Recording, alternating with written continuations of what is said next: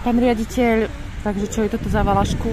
No, túto valašku sme v roku 2019 na Janošikových dňoch v Terchovej vydražili tak sme si povedali, vtedy ju pán starosta doniesol akože prvá replika Janošikovej valašky vyrobená pre Terchovu a dali ju do dražby. Výkričná cena bola 25 eur, lebo Janošik sa dožil 25 rokov.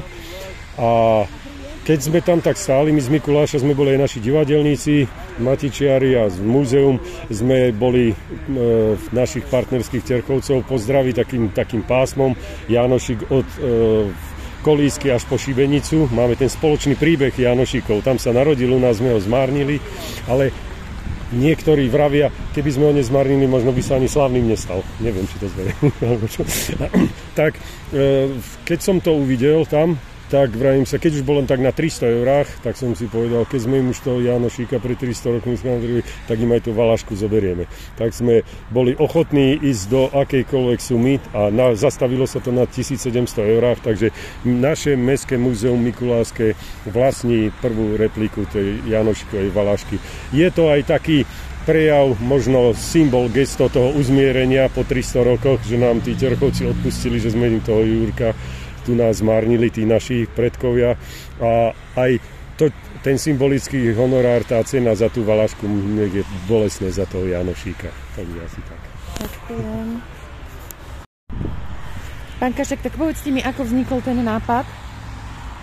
Tak e, nápad e, na vybudovanie pamätného miesta popravy Júria, Júria Janošíka sme schválili na Mikuláskom okrašľovacom spolku. E, s nápadom som prišiel ja.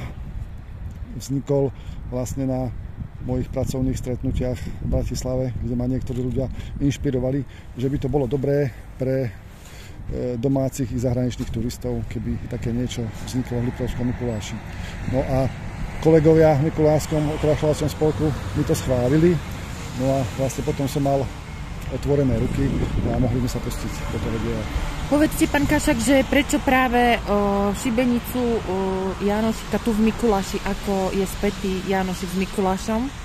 No Janošika e, súdili v Liptovskom Mikuláši a popravili ho v Liptovskom Mikuláši. Popravili, popravili ho v tejto lokalite, kde sa nachádzame, ktorá sa niekedy volala e, Šibeničky. Hej? Vždycky popravisko bolo na kraji mesta, na vyvýšenom mieste. Ako odstrašujúci ako príklad.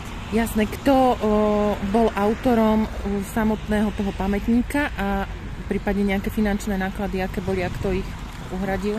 Autor pamätníka je inžinier Stanislav Machovčák, je autor aj zhotoviteľ diela, je spätý s Liptovským Mikulášom, kde študoval na Strednej priemyselnej škole stavebnej a prežil tu svoju mladosť a jej najkrajšie bezstarostné roky. Potom pokračoval na štúdiách na vysokom učení technickom ocel a betón a pre zaujímavosť z toho je aj tento pamätník. E, náklady e, na tento e, pamätník vlastne sme rozložili do dotácie, ktoré sa nám podarilo získať zo Žilinského samozprávneho kraja vo výške 3000 eur.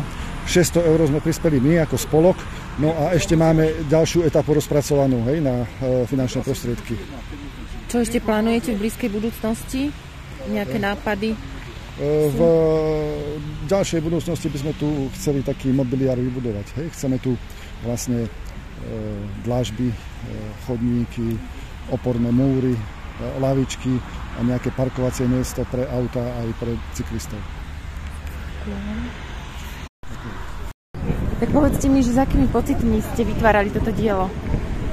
No ako za také, takú výzvu a za dosti učinenie, pretože pochádzam z obce Staškov a odtiaľ pochádzali treja členovia Janošikovej združiny, Vrabel, e, potom to bol Turiak a Gunčaga, ktorí boli súčasťou a z Turzovky, moje milé mesto, milé mesto, pochádzal Uhorčík. Samozrejme, študoval som v Liptovskom Mikulaši, tak to bola pre mňa výzva, keď ma oslovili spolužiaci, či by som sa podielal, tak som sa podielal. Je to na svete. Ďakujem pekne. No,